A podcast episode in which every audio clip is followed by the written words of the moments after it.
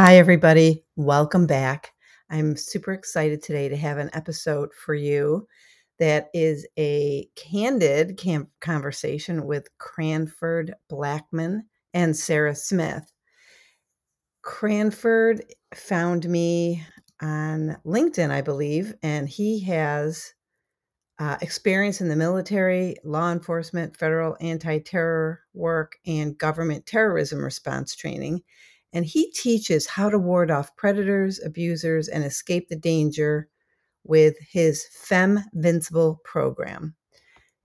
You're not going to want to miss this. You'll have to excuse our, you know, casualness of this conversation, but we sat down on a Zoom call, we recorded it, and whatever's on there at the beginning and at the end is just how it played out. So um, I'm sure you'll enjoy it.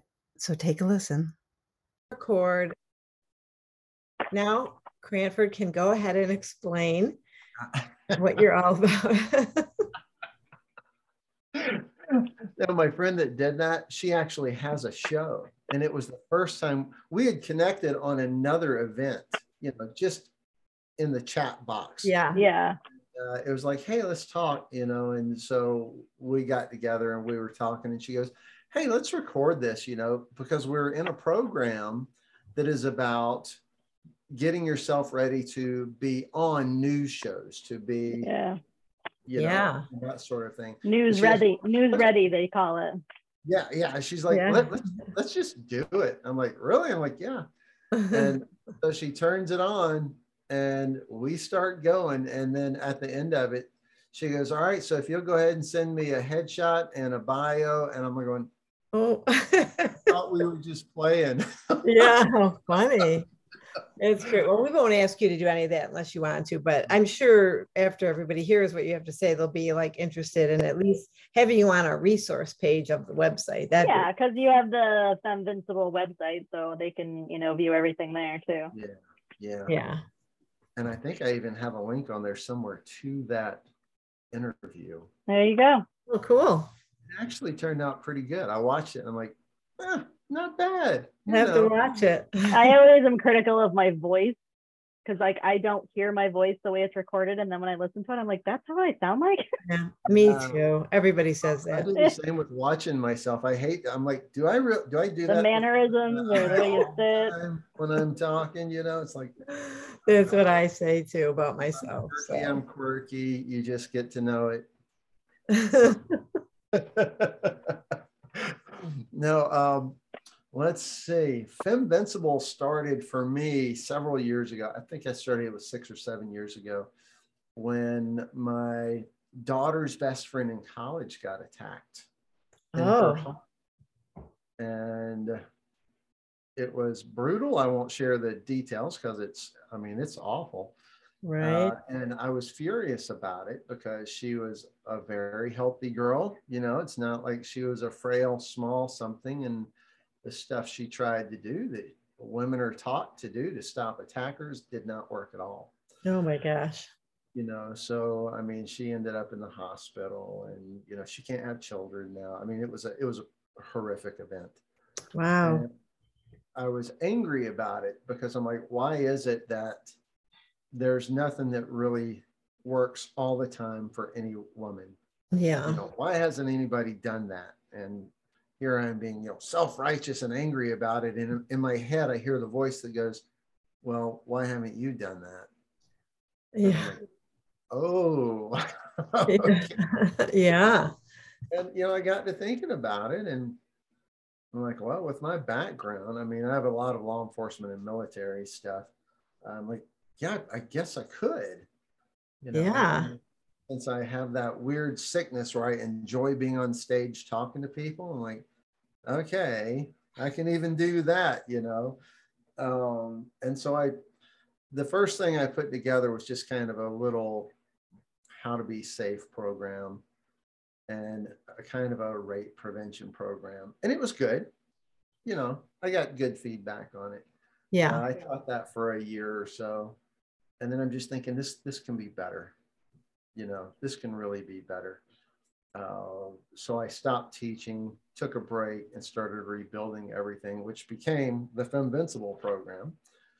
Uh, and you know now it's a five course program there's five parts to it and the first four courses are all about ways that you can do prevention, that you can avoid danger, that you can escape danger, that you can be seen in such a way that a predator looks at you and goes, No, not her. Yeah, that's so great. Yeah, and it's it's really neat. It's the only challenge that I really have is people always immediately go, Oh, you're self-defense instructor. nope, that is not what I do. I mean, it is a form of it's just not a physical thing you know what i mean? So and actually course number five is what to do when somebody has their hands on you. But it's once you get past all the other stuff that you yeah. you get to that. So i mean i get i get it that you're probably fighting off that comment all the time but um i think it's so great because that's encompasses a lot of the things that we talk about in the movement. Um about safety and feeling safe and i i firmly believe that the way you present yourself is everything and i've probably said this uh, to the group before but it's like i use this example where you're in a room and there's a whole bunch of people and everybody's piling in and it's like getting late and they're like who's in charge here? Like what's happening? And then you see somebody walk in and you're like oh she must be in charge because mm-hmm. you can tell by the way she's presented herself when she came in, whether she was or wasn't in charge. This woman looked like she was in charge of things. And that's what I want all the women that I work with to feel like, whether you're in charge of something or nothing. If you feel like you are, you will look like you are. And that must be what you're teaching, I would think. I mean, every everything that gives you confidence in yourself yeah. makes you give off a vibe. You know, I mean, you know when a confident woman walks up. You know, I, I can think of, you know, teachers from when I was in high school and junior high that might have been tiny, but man, when they were walking down the hallway and had that look, it was like the waters parting before Moses. You know, you just didn't get in her way, no matter yeah. how small she was. You know, I mean, because she was giving off the vibe. Yeah. It's because of her confidence in her position there. Yeah. Uh, and, you know, women might be confident in their position at work, but what happens when you get off work and now you're at the subway station? Yeah. Parking lot or walking up to your dark apartment. Yeah. um, so yeah, every, everything that I teach is about all the stuff you can do that you can already do that you just didn't know. Nobody's taught you. Mom yeah. and dad didn't know to teach you because grandma and grandpa didn't know to teach them. And it's stuff that women used to do thousands of years ago when their lives were at risk every day because of the saber-toothed tigers and you know the whoever yeah. else is around you know they were used to being safe and taking care of themselves but yeah we call that fight or flight mode but we tell women we don't want you to be in fight or flight mode all the time because it's bad for your um body and your emotional state but i feel like being ready in a positive way is different. Oh, yeah. I mean you should be able to identify the times where it's necessary and the times where you're just being hyper vigilant from your triggers. Yeah. Um so yeah you you, you really learn how to manage it yeah. over, over your lifetime. And i think that when you learn that well, I kind of call it a whole life confidence because every literally everything I teach you could use in how to run your business. Wow. Because it is not just about a bad guy trying to hurt you. Mm-hmm. It's about a challenge you're facing. You know, and it might be a positive challenge. It might be if I get this right, I'm promoted to the C suite of my business. Or it might be that's the person I really want to date. You know, they're both challenges and there are all these tools that you have access to that you're not aware of uh, that you can move through them this very same way that if you know the challenge is someone coming into your apartment uh, right. or someone trying to push you into a car on the road. Yeah.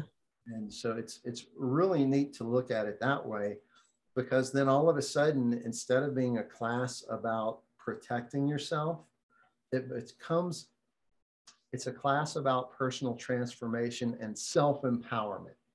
You know. I don't empower you because I can't give you power. You, you were born with power, you know, it's already in every person. Yeah. Uh, I can show it to you and show you some cool things to do with it, but I didn't give it to you. Yeah, that's great.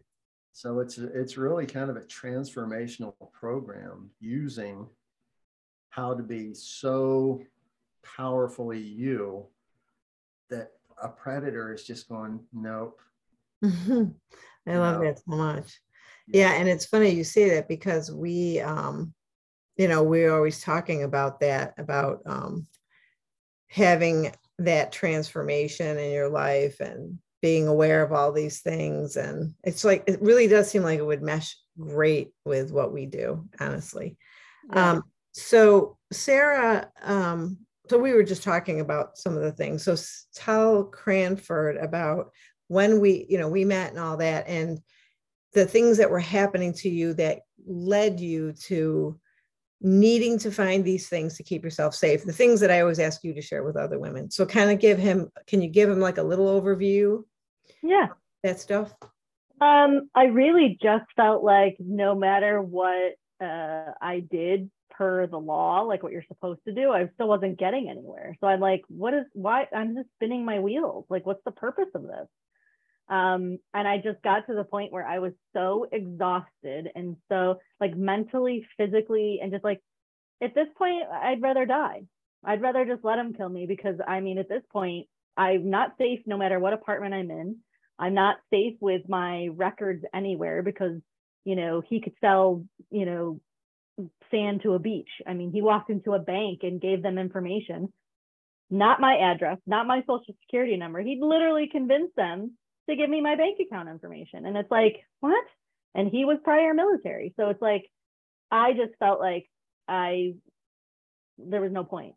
What do I have to do? Go underground? Like, you know, and that's when really I was like, change my name and the whole thing. Um, and I can't even remember how I got connected with, oh, Mary Zalella. Um, she was the advocate through one of the sheriff's offices. Um, and I got in touch with her. She got me in touch with Karen, and then Karen got me in touch with Kate Cerulli, who's not only a doctor, but she's a lawyer. um, and she was kind of involved in this domestic violence and knew some of the higher people up in the city that we live in. Um, and I started gaining ground and I started feeling confident again and really helping my brain process it instead of just being in this chaos for on and off for 10 years. You know, like I wouldn't see him for three months. I moved to Florida and then all of a sudden he showed up at like my work and like 1500 miles away. Like, so really processing all of it. And it was really powerful. Karen and I sat at a Starbucks with uh, Kate Cerulli and she just started asking me questions and she built this timeline. This is when things happened. And uh, for me, it was all mishmash. I was like, wait, did that happen before this or after that? and she put it on this like piece of paper and it became like an 11 by 17 timeline there was a lot of, of crying involved of my life of my life and you know what it took away from me and um you know how i was just being i, I want to use the word silence but it's like you know every single time they he got bailed out of jail and he would just do the same thing and i'm like what's the point like yeah so um that's where kind of things changed for me. Um, and my trauma really started, even though I was having trauma then, my real trauma started because someone I was seeing um, actually committed suicide. And immediately I thought it was my abuser that killed him. Oh, and wow. this was the same time I said, I'm not doing this anymore. and I pulled off on the side of the road and I said, now I, I, just things have to change. And that's that's when I did all of this. And um, that it was that was 2011. Um, and I just started screaming from the mountaintop. uh, you know, like anybody that would listen to me, any email that I could find, any you know, city person that, you know, I just kept shouting it and Karen would go to court with me and these judges just don't understand it. And he would be in different towns. So the other towns didn't know that he was doing the same thing. And so they finally had something in the city where they combine all of that. Um, so he did end up going to jail, prison for five years. Um, you know, it wasn't just me that he did this stuff to. He did it to family, friends, all kinds. He was deeply disturbed. Um, and I was her advocate for, so I was a court advocate during that time. So I was kind of like the connector for people. Like I got myself connected with the police departments, the captains, the sheriffs, the judges, everybody, the the um, police advocates. That's who um, Mary Dillella was. And pretty soon that woman was calling me all the time. Like, gosh, if this was a paid service, I'd be rich. You know, that was getting us all kinds of calls. But the, you know, obviously the reason I did it uh, was out of the goodness of my heart. But I, you know, thought I'm going to provide power in knowledge. And so when women so Sarah didn't happen to have children, but most of the women that I was dealing with were in domestics and had children. And these guys would show up at their door and be like, Well, the court said you have to give me this child. But yet that guy was either drunk or under the influence of some sort. And the judge went home, the attorney went home. There's no one for her to call. So they would call me. And I'm like, Well, damn it, I'm going to find out. You're not going to go to jail. I'm going to go to jail if I don't hand over my kid. That's what I was being told time and time again. So I would call all my connections and say, here's the scenario. Is she going to go to jail? And they're like, absolutely not. As a matter of fact, a police officer is going to say, oh, this is a family court matter. You need to take it to family court. They're not going to arrest her, of course. So I started arming women with this knowledge because they just didn't know and they were terrified of the court system because most of them had never been inside of a courthouse. That's why I loved being their advocate. So, um, but then there was the people like Sarah, who was already like, even though she felt like she was defeated, I could see she was much stronger. And there was her and a few others, uh, Christine Alborn. She also, these women have documents like you can't believe, and paper trails and text messages and proof beyond belief. And they were still getting nowhere. The police officers wouldn't even take reports sometimes. And I said, I am not going to leave this right now until you give me a document or an incident number. I would have to pressure them to do their job. They'd be yeah. like, "Oh, this is just a bad breakup." I go, "No, it's not." like, like I'm not going to sit here and convince you. I'm, I'm telling you, you know, whether you know would believe in that. Look in your system. You know what I mean? Like, I don't know what to tell you. So they yeah. don't follow the law. They don't believe you a lot of the time. They don't. They're not prepared for domestics. Not all cops are bad. That's not what I'm saying. I'm yeah. just saying they're not prepared for these things. And as we've seen in the news, they're not. They're not prepared for mental illness. They're not prepared for these types of situations. They're prepared for other scenarios, is what they're trained for. Yeah. And the um, judges also, my big fight was get the judges educated on domestic abuse because the cases that were being seen in family court really should have been seen in um, criminal court, hands down. But it just didn't work that way. And can't you can only fight the fight for so long. There's a caveat there too that I wanted to mention because Karen, you stated um, a lot of them had a children, a lot of them had. That was my the number two thing for me, Cranford. No one wanted to listen to me because I was a white woman from an, uh, you know, a, a nicer side of town. I didn't have any kids. I didn't have bruises on my body. I didn't have a drug addiction. I wasn't, you know, an alcoholic and I had a college degree. So they didn't believe me. They're like, how could she be in this situation? And it's like, like really? like frustrating, you know. Yeah. I, I used to be a police, you know, so I mean, I've seen other police do that where they're deciding, well, yeah. what this is.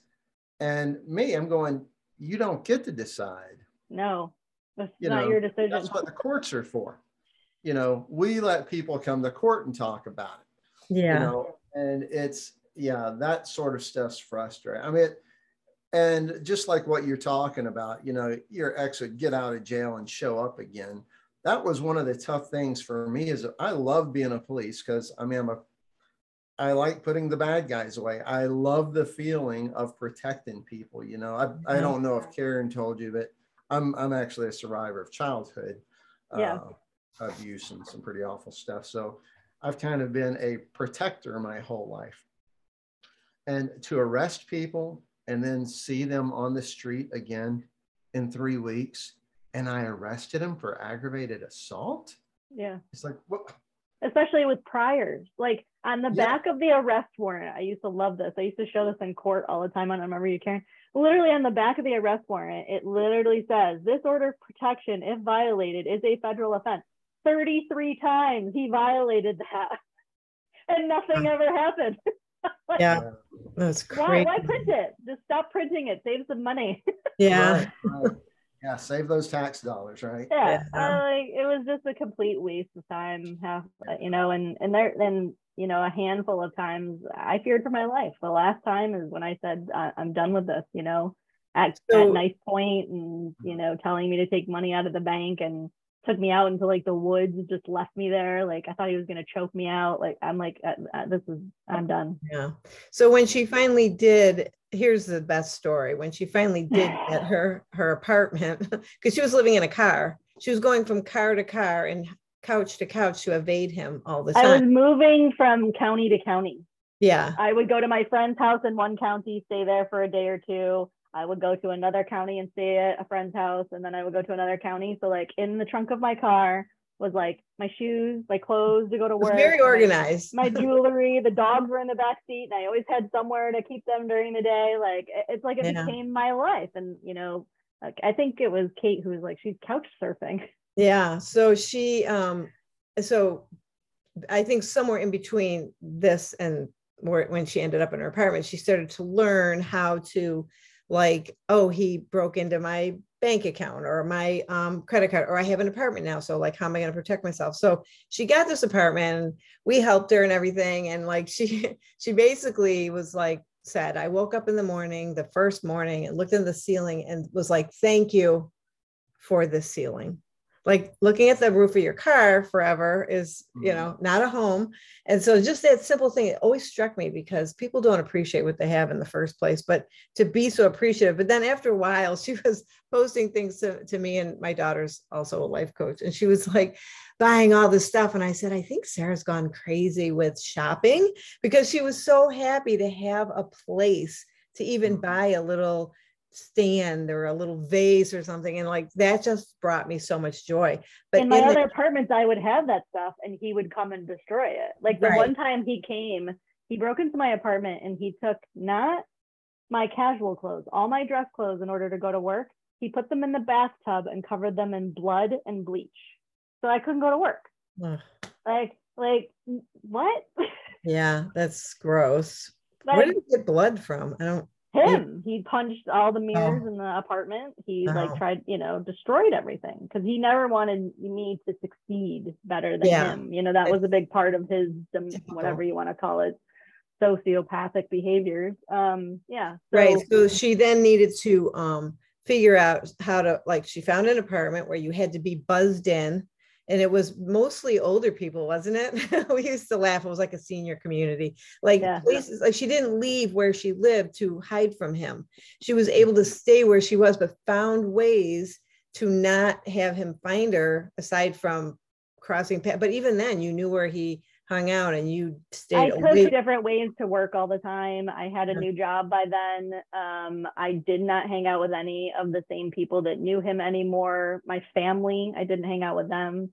Yeah. Um, I uh, your I actually tried changing my car or my car. I was gonna paint Oh. my car a different color, and I was like, that's too expensive. But um, yeah, I just changed everything in my life, you know, completely. Um, and that's when I went through the whole process of actually changing my name. So not only did I change my name, I changed my social security number. I went through a complete identity change. I work with a law firm in Boston because people here in Rochester hadn't been through it before. And I was just telling Karen this the other day when I was working with the DMV and I had called them. They're like, uh, "You're the third person this year that has called us to do this."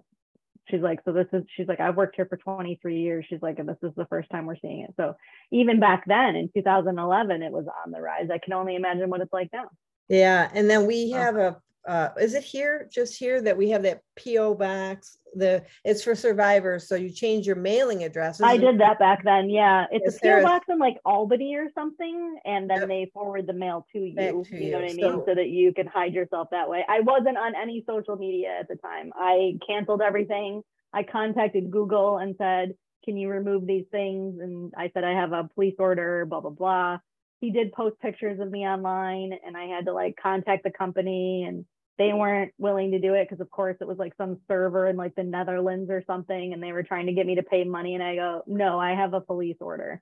And so that worked out thankfully. Uh, but, but yeah, I mean, doing those things, it's in the doing of those things. Like, oh my gosh, he found this. Oh my gosh, this popped up is where she learned how to fix that and how to come you know around and and it's like not only sarah but other women i helped we found that advocating for yourself got you much further than the court appointed attorney or even the high expensive priced attorney she was just like screw this i'm going to do this myself because i can explain this better and I can, you know, and I have all the records right here. So that's sort of sad that, you know, you can't even count on your attorney to do a good job for you. But she was just doing all these things and finding things one after the other that he just continuously kept finding. And then so she was like, well, I'm going to be in an apartment that you have to be buzzed in. So all that fixes that. Um, what can I do with my phone?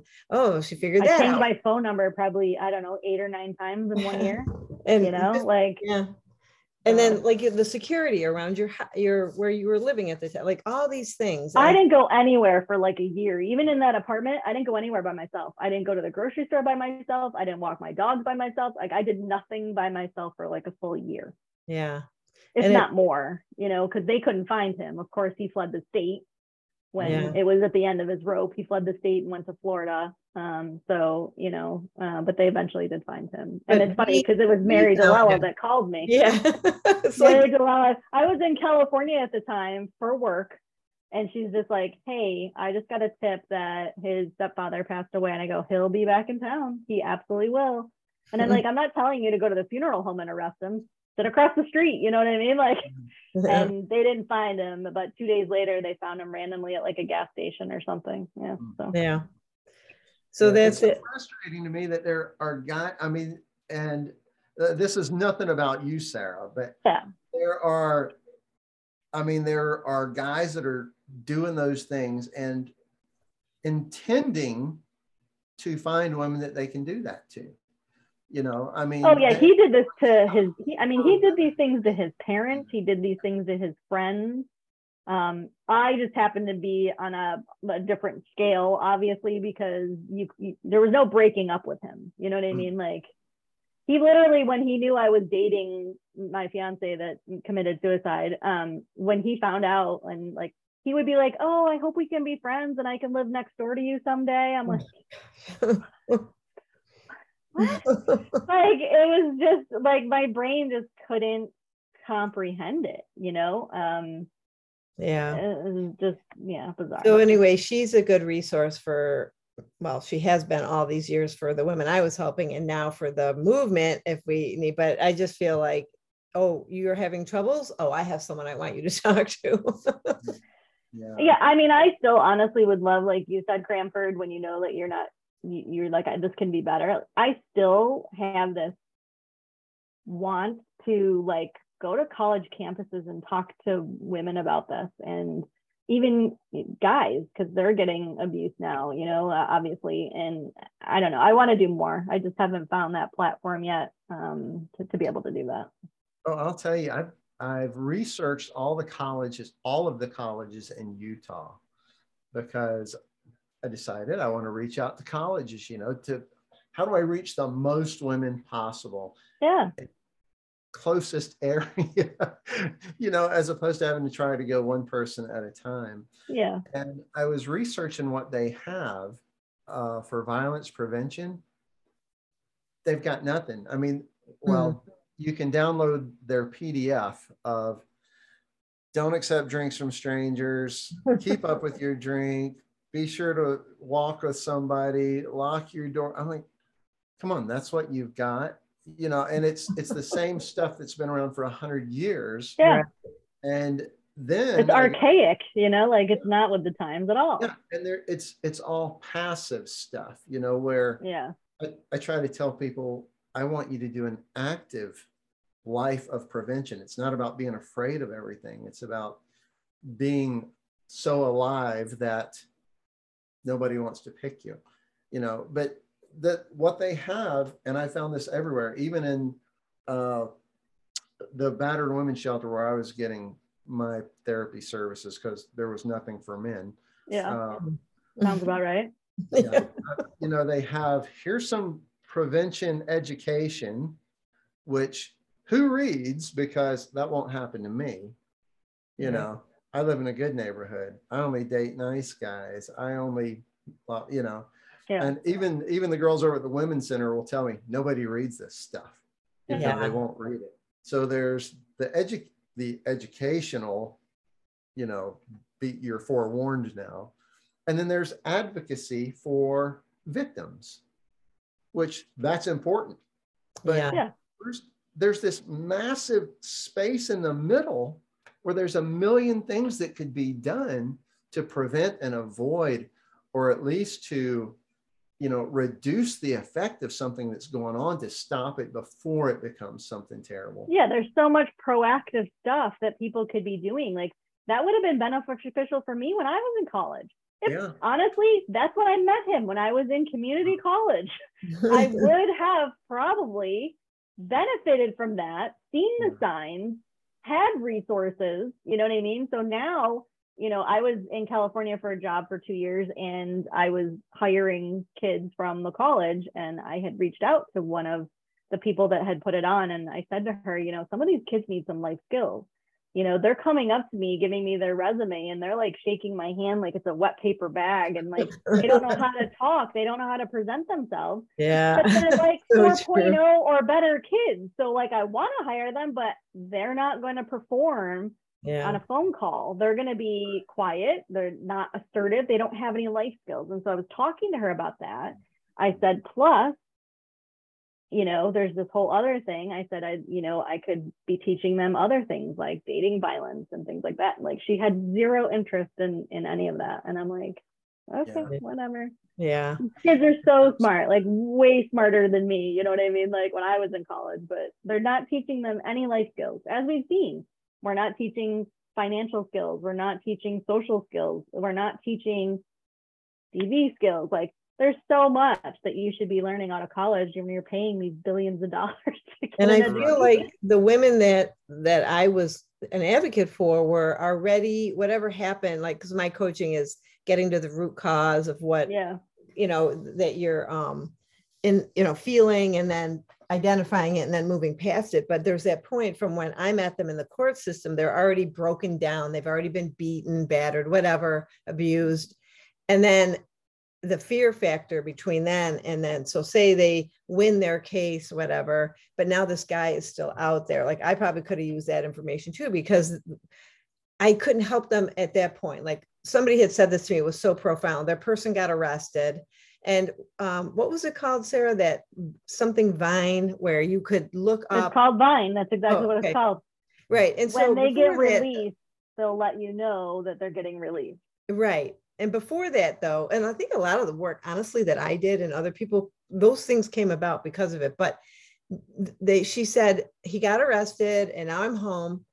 But now this morning when i wake up and i go out my door like how should i feel right? Uh, she's like i feel scared. I where is he? Did they let him out? He could be out. He could be like how do you live your life like that right?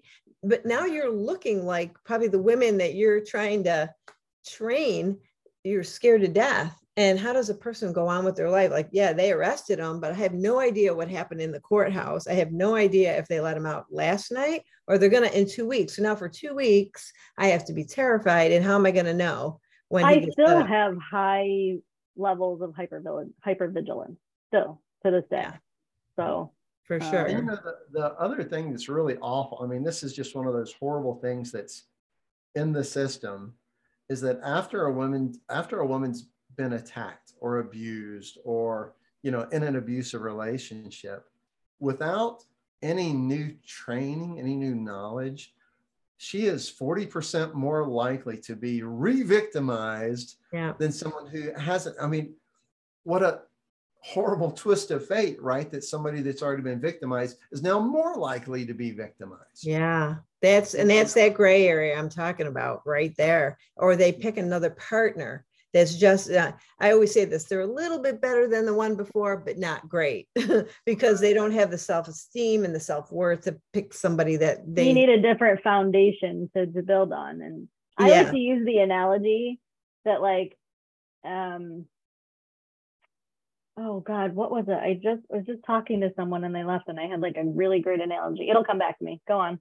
Well so the whole other reason people get re-victimized what we found was in the court system. I have seen judges re-victimize my clients oh by saying things like and, and i would part of my work was court watch and we would watch court and then evaluate everybody and then send this newsletter back to them saying what we found about them while watching court and this poor woman spent i don't know 30 minutes explaining this horrific thing that happened and the judge said well i don't see any bruises on your neck Ugh. I was like, did he just say that? Like my head almost spun off my shoulders. And that, uh, so she was terrified. She had an infant baby, 20 something years old, just been brutally beaten. And by the time she got to court, of course, this was all healed. And, that, and he said that. I was like, oh. So yeah, re-victimized not only by other abusers, but by the court system. So that's sad. when the that's when the judge because i spoke up in court that one time and i said what if this was your daughter would you be treating would you be treating it the same way That's why you need not to have an attorney because the attorney will shut you up right away. And if you don't have one, you're free to say what you want. yeah i'm like you'd be treating this completely different if this was your daughter Yep. you know but no you just consider me just another person in the court system i must be here for a reason Yeah. There's a, a girl, well, was, and your story, Sarah, reminded me of this. There's a girl that was down at University of Utah, and this was just a couple of years ago. Uh, she dated this guy a couple of times, and then she's like, he's wonky, something's wrong. yeah And so he was sort of like, we're not going to break up. Oh, And yeah she- so she starts reporting to everyone that she's afraid. He's stalking me. I'm afraid. That's You know, good. I'm afraid. And nobody listened. The Oh, local police didn't, the university police didn't, the women's center didn't. And then all of a sudden, nobody could find her. Hmm. And a Hmm. couple of days later, when they arrested him, they found her buried in his yard. Oh my yeah God. that happened here right right when i was and remember when i was in the women's shelter karen the girl at brockport got stabbed 57 times Oh, yeah.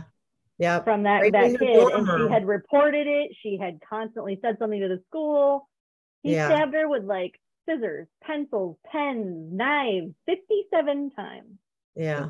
It's crazy, you know. I mean, that, I mean, how does anybody in this day and age hear something like that and go, uh, you're probably just blowing it out of proportion? we I can know. find terrorist cells okay all over the united states but we can't protect women from a Mhm. guy who we've reported I know. terrorist cells are hiding these people Yeah. are hiding Yeah. I know these it. have been reported are sitting there out in the public repeatedly doing these things so Yeah. that's to me you're not putting enough into it you're you're making us not important anymore and that's just wrong So I was wondering, we were talking about it, um, Cranston and I, maybe we could somehow do a training, maybe the three of us or the two of you or whatever, um, that we could use to put out into the world of just, I mean, we probably should learn what your is all involved in your training before we, uh, Yeah. because we're just,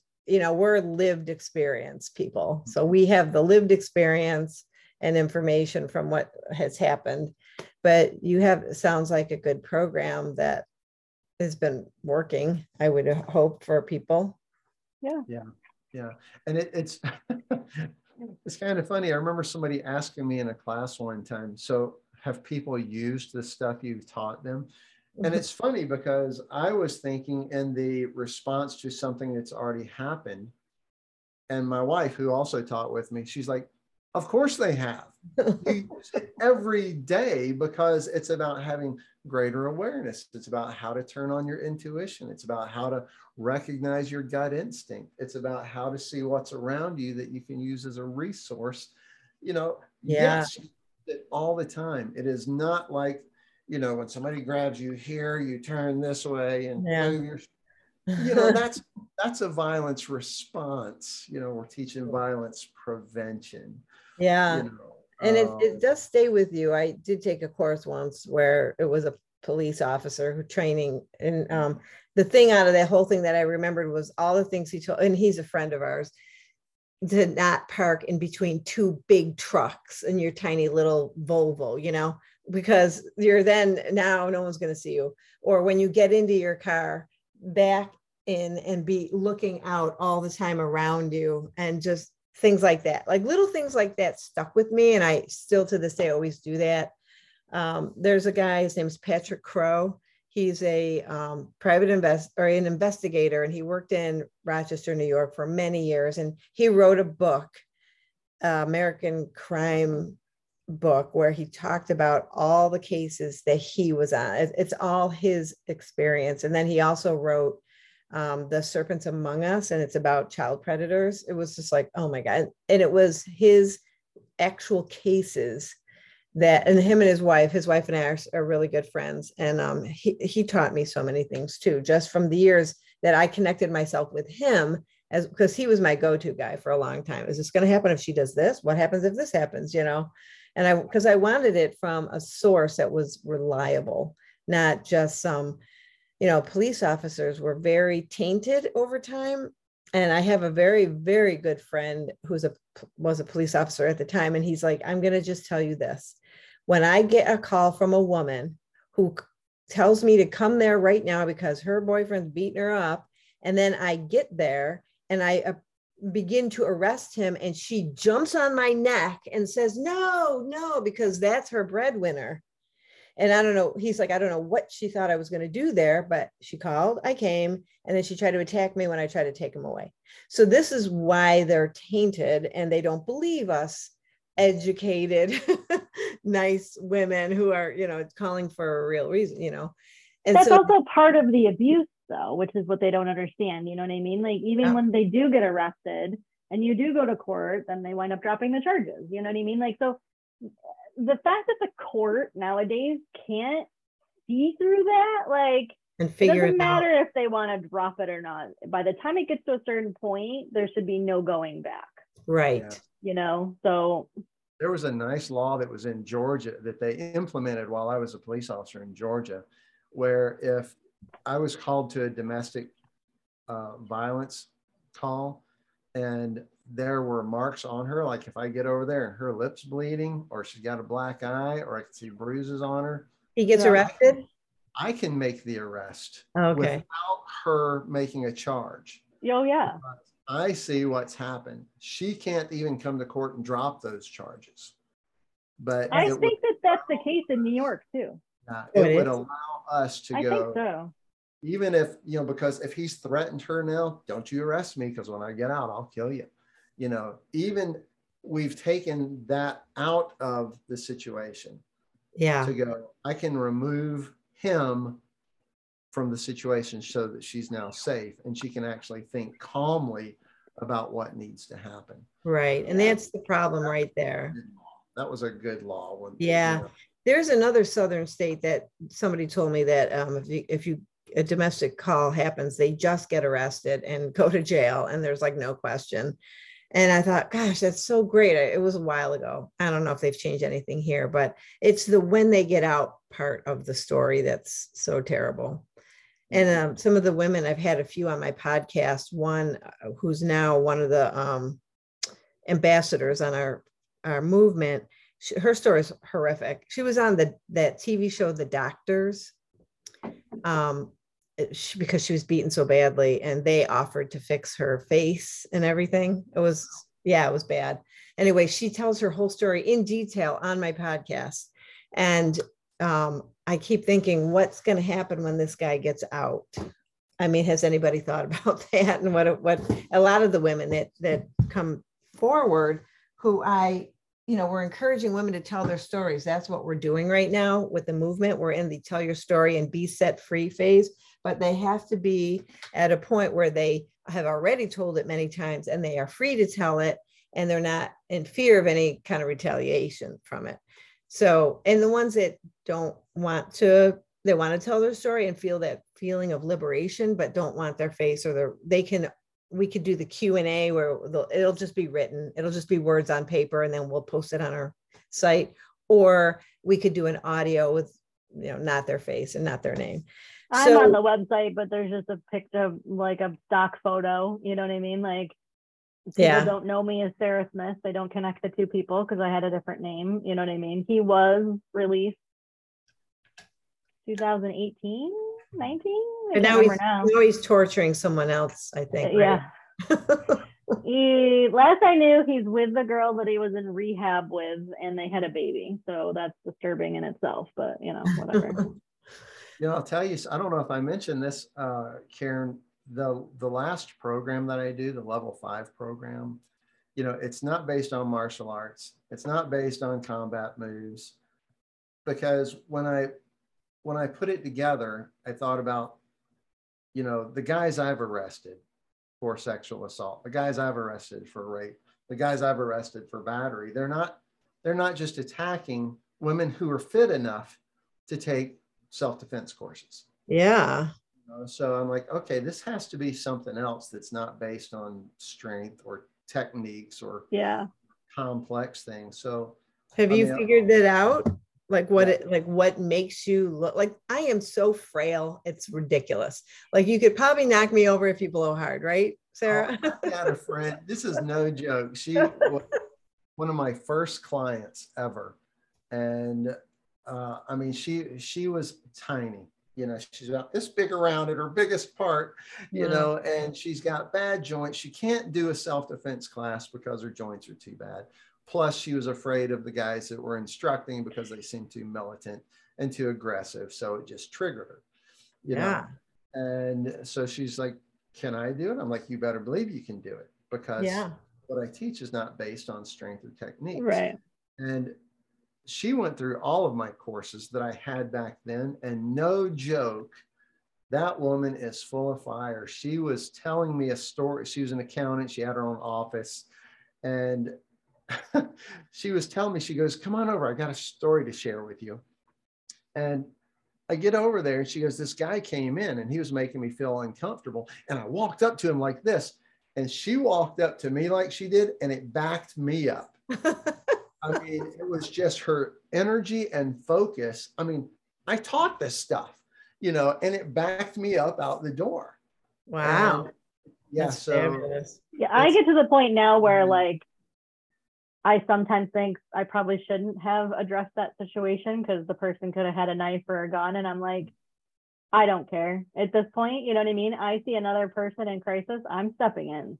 Good. You know, especially yeah. when it comes to DV or if it comes to, in fact, that apartment complex that I was living in, there was a woman caring for an elderly woman there and she was speaking like very aggressively to her one day and like threw her sandwich at her and i'm like she's 99 years old like no, that's yeah. not how you treat people. Then I mm. called social services and I got the whole thing. Like, yeah, like, you, if you can't be a human being, you shouldn't be in that role. And if I see something, I say something 100% of the time now. yeah, that's our motto see something, say something. Absolutely. Um, I, oh, I, I forgot what story I was, I forgot my, my track I was going the, the stuff that I teach is it's a lot of it is based on either animal responses that animals do to other animals or uh, neurophysiology or psycho uh, psychological warfare yeah. techniques yeah. and so it's really neat because one of the things that i see that doing is well first of all it doesn't require you to have strength because you're right. doing things that affect a guy's brain and his focus and his ability to think now. Right. Uh, but on top of that, some of the stuff is really harsh. I've had friends that are doctors going, You're teaching people what? yep, because you know, women have the right to to be just as dangerous when a guy comes towards them, threatening their life. Yeah. I believe you should have the and what I want is even if somebody does end up attacking someone that I've trained, that that guy never forgets that day. And every time he goes to grab a woman, he's going to think, what if she was like that last one? Yeah. I mean, mm-hmm. I still don't have the stitches out of my eye. I still can't feel, you know, the nerves that go on my right leg, you know, Yeah. so that it's so bad. I mean, and maybe that sounds terrible, but No. You know, I want the response to be so much that that guy is psychologically impacted if he makes it through the event. Yeah. that Every time he looks at a woman now, he goes, I'm just not sure. Yeah. Because Yeah, my you're- big goal is if if every if women remember that strength they have, Yeah. there's fewer and fewer and fewer targets that a predator's willing to choose. Yeah. Yeah. So So like my my previous ways aren't working anymore. Your background is so interesting, Cranford. Like I was reading Ah. this um, with experience in military law enforcement, federal anti-terror work sounds so scary. Government terrorism response training. That just like what did you used to do? You seem so so kind and sweet, and I can't picture it. Well, thank you. yeah, no, it, it- it's it's pretty funny. You know, I guess people have an idea of what somebody that does. Were you that- waterboarding people? that's what No, I I that's what I think. no, I mean I've done you know municipal law enforcement. I've done state corrections and county corrections. I was a federal agent for a while. Okay. Uh, I did the Army. I did the Air Force. You know, I did terrorism response training for the military to teach them what to do when stuff happened. okay. Uh, yeah, it's there. There's quite a bit there, you know, and it's it's really interesting because I look at all of it. I was having this talk with my wife the other day because to me it's just I'm just regular guy stuff. yeah. But most other people go, "You did what?" You know. um, well, yeah, I, I guess it's kind of cool, but you know, and it's But it- funny that I forget that people don't know the stuff I know. I mean, what is Yeah. common to me, you know, I mean, even some of the simplest things, people hear and go, I had no idea I could do that. yeah. That's the greatest thing about teaching other women or other people that have been through abuse. Like, if I can do this, you can do this. You know And- what I mean? Like, Yeah, you, we all same have it in us. You know it's what the I same thing with coaching. Like I say things to people that I'm like, well, that's just common knowledge, right? And they're like, I hadn't even thought of that, right? Yeah. Because uh, to me, to us coaches, it's like we do this all the time, and it. I'll, I love when women are like they had an epiphany just because I said one thing, you know. Yeah.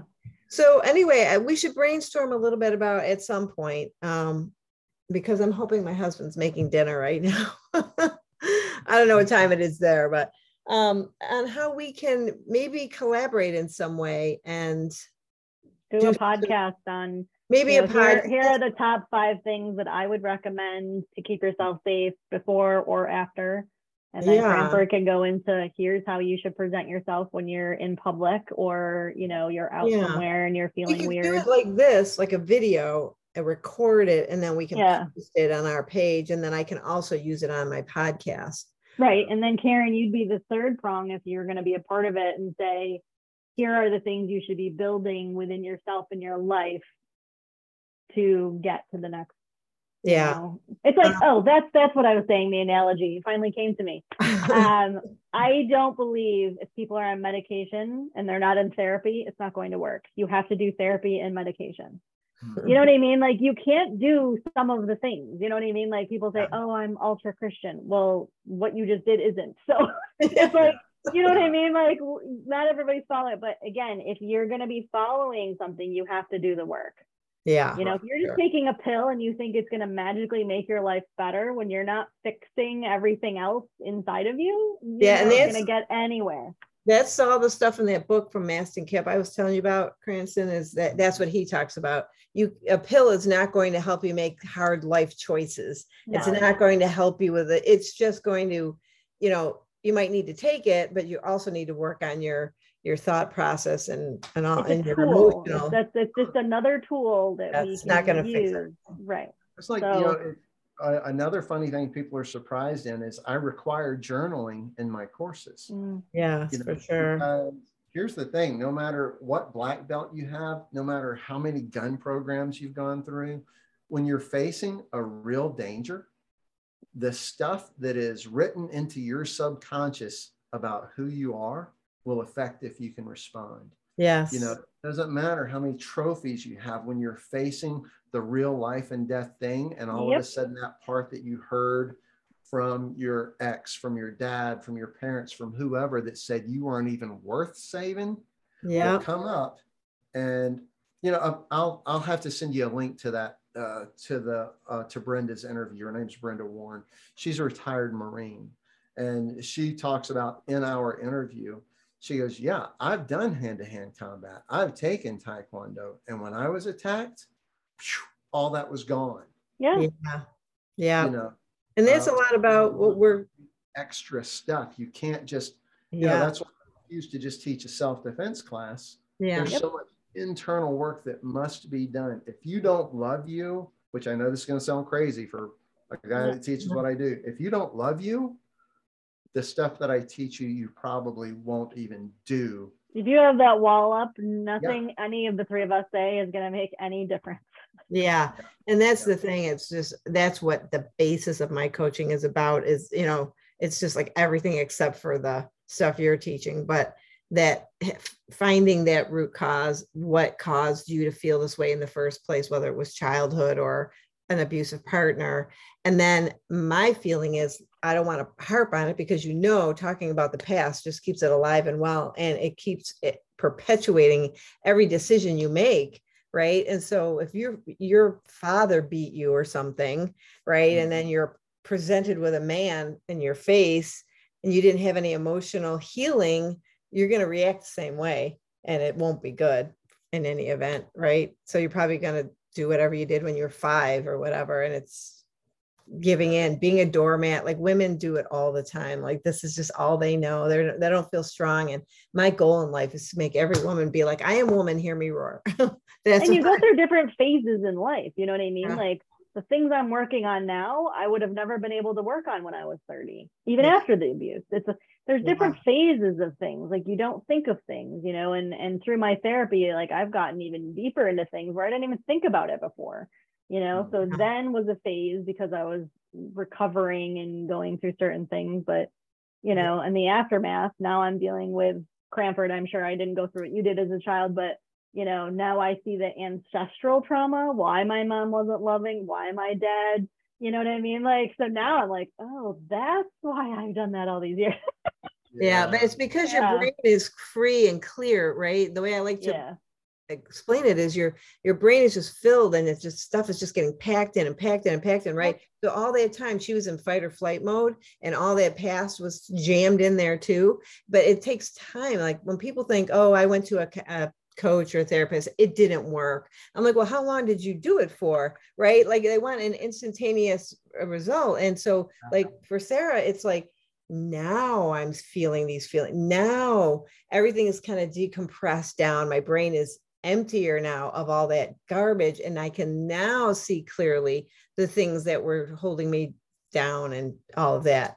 So that's another thing people don't take into consideration that they're they I said, once you free your brain, that's why I like journaling. I tell them I want you to do a brain dump, get that out of your head and onto paper, and then go back and look at it the next day, and, and you'll be you'll be like, wow, what was I thinking yesterday, right? So you get it out of your head, so there's room in there for fresh, new thoughts, and or just the thoughts that come in that you go, huh, you know, you go, huh, that must be my mother acts this way. I can see it now. That's probably why I used to act that way instead of reacting, Yeah. which is what we do. You react to something and then that just gets jammed in there with you everything. said, you said journals, Cranford, and I've been journaling since my 20s. And literally, one of the places I stick my foot every day is a box of journals from like Right. my 20s.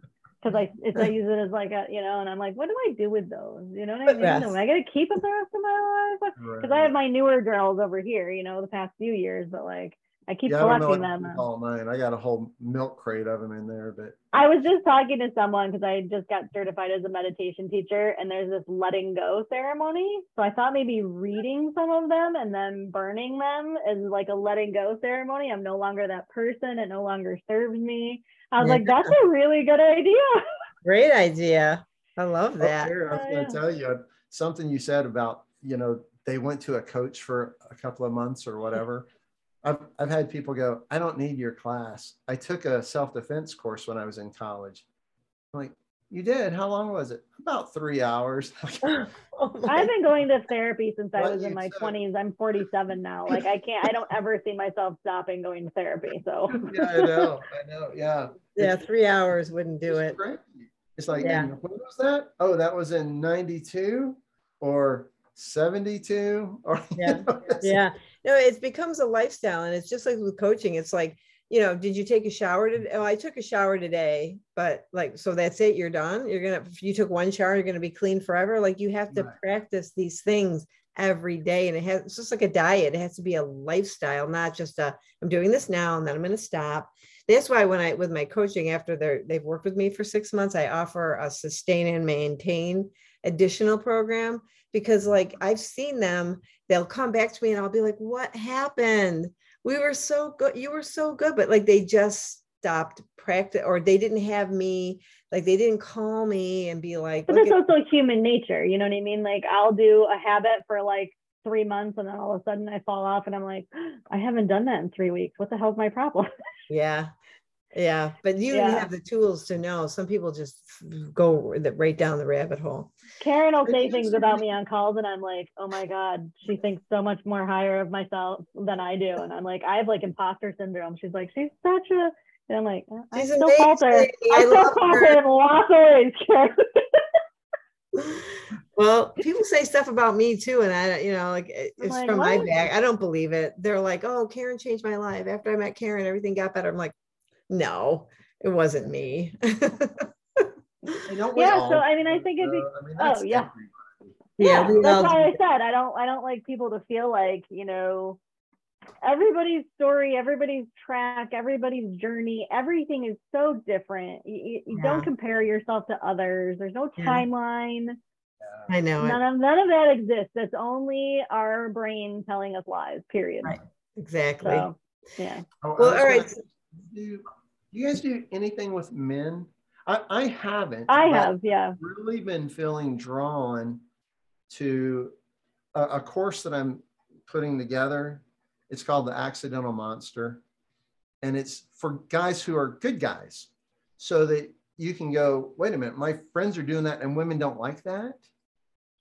So you can go, hey, Bill, don't do that. Women, when you do that, it makes those women uncomfortable. We, we Or- used to have a thing here in Rochester called Stand Up Guys. Do you remember, Sarah? It Mhm. was an organization of men, and they were well-intended men, and they were trying to get other men to help fight the fight on domestic abuse. So what they would do would be things like that. Like they'd they'd go to a baseball game and they'd sit, hear the coach go, "Hey, you're throwing like a girl," right? And so what they wanted men to do is go up to that coach and say, "Hey, man, that's not cool. Like my mm-hmm. daughter likes to play sports, so when you say that, it makes you know X, Y, and Z happen."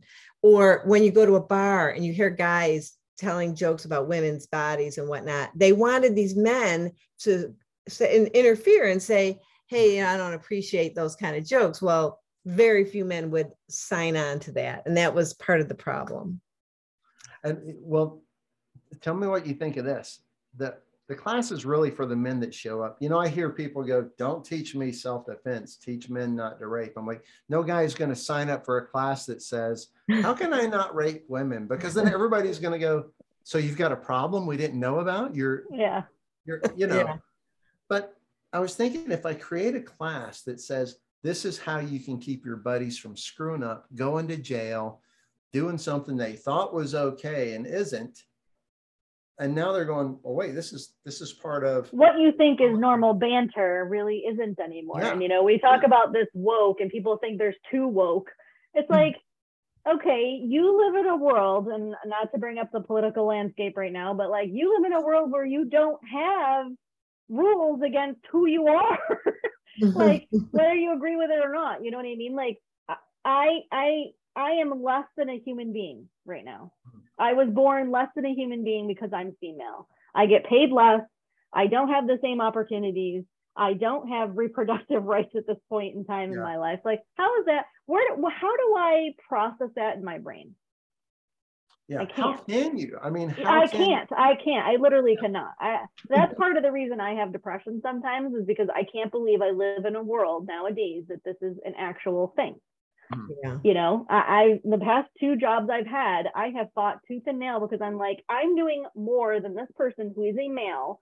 I have more direct reports and i'm getting paid less and we live in the same state in the same area. Yeah. you know so i left the last job and now i'm in a place where i'm i'm good but i it shouldn't be a thing anymore. It makes absolutely no sense to me whatsoever. So that in itself especially when it comes to men you know oh i can't i i don't think i can hug you anymore because everyone mm-hmm. takes it differently that's not what anybody's saying i grew up with guys i can banter like the rest of them like you wouldn't believe mm-hmm. but there's a time and place and know your audit audience Yeah. know your audience. It's so simple. You know, your friend that you've been shooting the breeze with. You guys are New, from New York. You've heard people use that. Yeah. i use that language yeah. I mean, you know, somebody that you're friends with, yeah, you can say the the silly stuff because they already know you. You know, they don't have the idea that is he going to hurt me later? right Is actually looking at me like that? or if you know you crossed the line speak up and say you know what i didn't mean it in that way i apologize and give me the opportunity to give you the leeway Yeah. It's not that you can't. what's wrong with it. that You just have to joke like you have a freaking brain in your head. Yeah. You know? I think it's a good idea. I mean, I think what you should do is create it and then try it out and see what kind of response you get. That's the best way, I think. Yeah. Yeah. Oh, this uh, thing that I'm doing tomorrow for I don't know if I told you I'm I'm doing a presentation for a bunch of real realtors tomorrow. Oh, right. Yeah. It's just kind of a generic class about what you can do in general to be safe and the other things you should know about. And I'm thinking about putting that thing together as a generic what is Femvincible recording. yeah That's a I good- think it's a great yeah. idea. You know what I mean? Again, we all talk about common sense. My common sense is not the same as other people's common sense. yeah. Yeah. We all grew up in different environments, you know? So Well, then you I- could give that to us.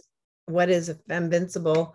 And then we could uh, post it as well. So people will, will look at it and go, what does that mean? At least that could be connected right to it. And then your website could be there and they could look everything up.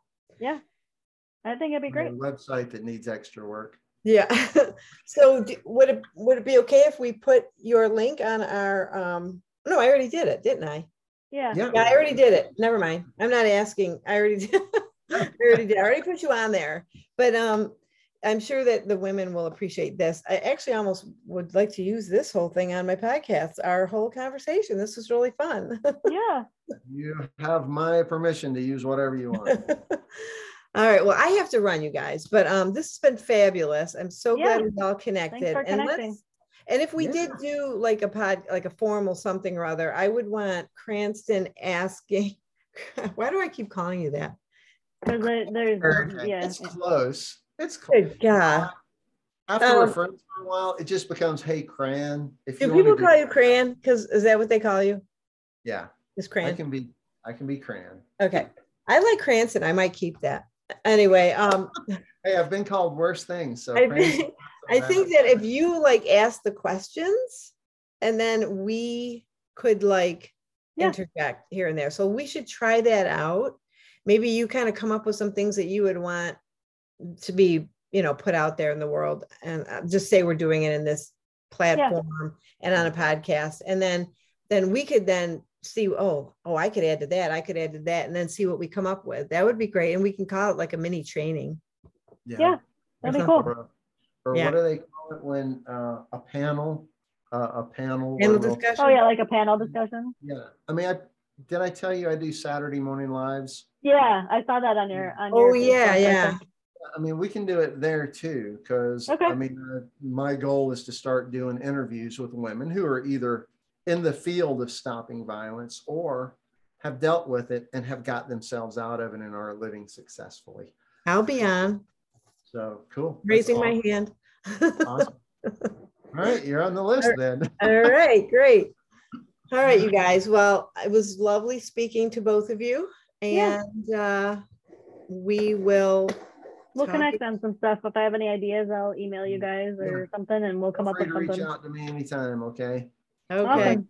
All right. messenger Or wherever it is we, we connected. Yeah. All right. We'll talk to Cool. you soon. Thanks. All right. All Bye, right. guys. Bye. Bye-bye.